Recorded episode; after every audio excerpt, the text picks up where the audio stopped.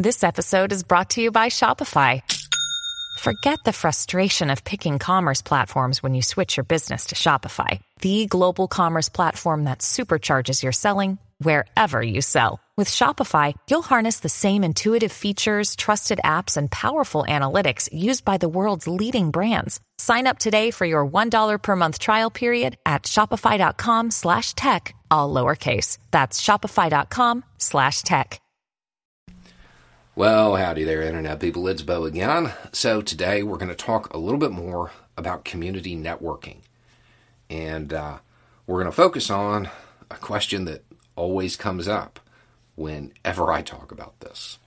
It's normally the first question I get from somebody after I after I'm done. What can I do? And it's specific. The person is literally asking, what can I, me personally, what can I do? And they always have a reason that they think they wouldn't be valuable.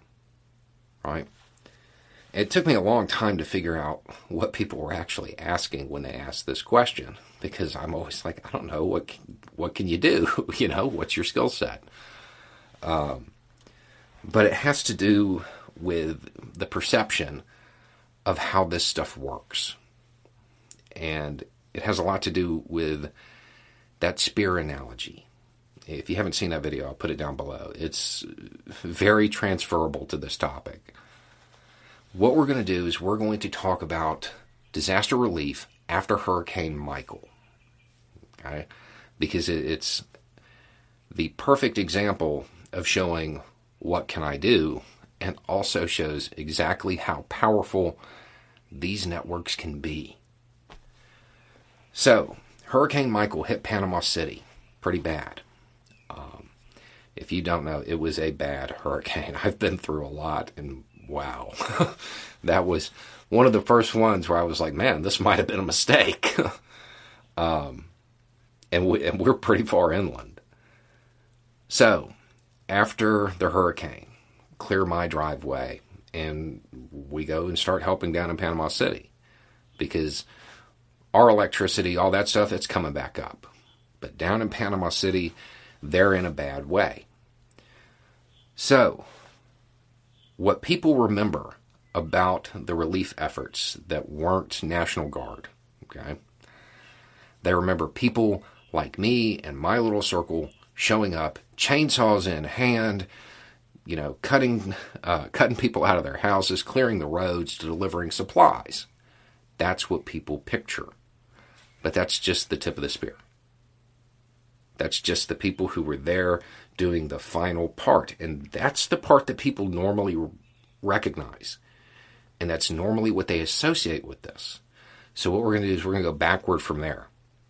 We're dropping off supplies. Where did we get them?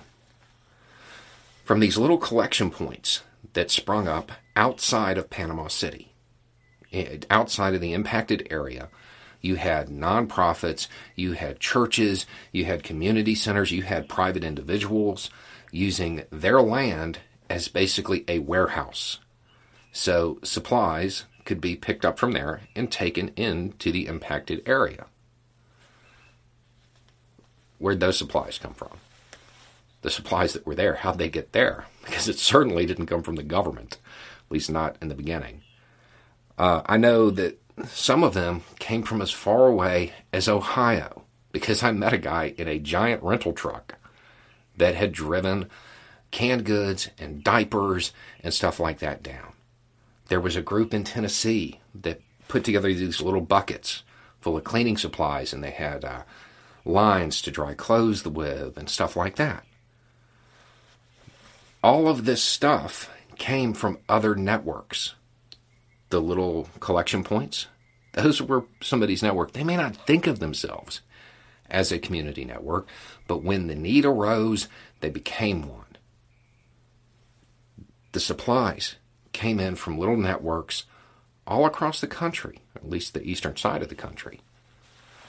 Um, some of them were churches, some of them were aid groups, some of them were just individuals, neighborhoods that got together and sent the supplies down. So the supplies get there from all over the country. They get to the collection point. And I show up and pick it up, right? But how do I know where to go?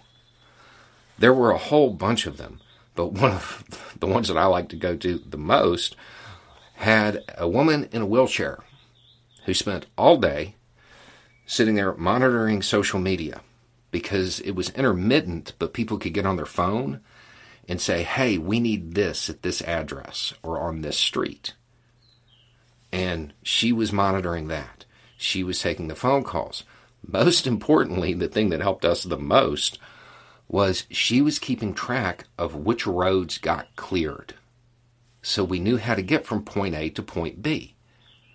Because, I mean, most of the people in my little circle, the quickest way to get from point A to point B is a straight line.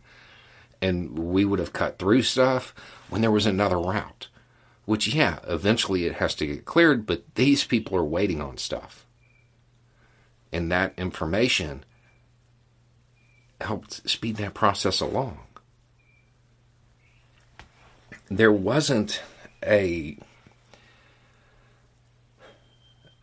there wasn't a, a any any skill that didn't get used during that. And if you think about it, all the way up in Ohio or Tennessee, there were probably people printing out flyers, putting them out, letting people know that there was a collection drive to get the stuff down here. It, it, it's all a matter of what skills you have and how you can use them in the situation at hand. The people who showed up, those are the people who who were remembered, right? But the reality is we couldn't have done any of that. We couldn't have done any of that without uh, the people further back down the spear. Because we wouldn't have had the supplies, we wouldn't have known where to go, and there's no way that one person can do it all. And if it was just our little network and we tried to divide up all of those tasks amongst ourselves, sure, we could have done it, but it would have been a lot harder. And the better use for people like the people in my network is, is to send them into the middle of, you know, things that aren't so great. There's always a way you can help. Your skill, whatever it is, is needed. And as as the United States goes the direction it certainly appears to be going, it's all going to be needed. And it doesn't matter what it is you're good at. It's a matter of applying what you're good at to making things better for everybody. That is, without a doubt, the most common question I get. When this topic comes up, it's always, well, you know, I, I don't really know how to do any of this. Okay, you don't you don't have to know how to run a chainsaw. Do you know how to, you know, monitor a hashtag? Because that was super useful can you run a highlighter over a map? This stuff matters. It, it's not what people picture, it's not the photos that end up in the newspaper, but it's just as, if not more, important. If you're somebody who is older or for whatever reason can't be out there doing something active, uh, understand there's definitely a place for you. if you don't have time. In fact, there's there's somebody in our little circle who really doesn't have much time to contribute. But they'll always cut a check if we need something. It's the same thing. What your skills are, what your gifts are, they contribute to this. That little network of people can accomplish a lot.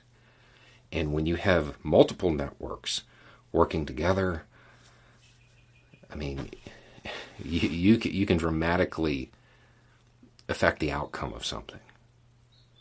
And we're going to need to start doing that. The, the solution to the problems that we're going to be facing has, uh, it's centered where you're at. It's not in DC. Yeah, eventually that's where we have to get to. But right now, you're going to have to mitigate harm. And these networks can help do it. And make no mistake about it, whatever your skill set is, it's needed. Anyway, it's just a thought. Y'all have a good day.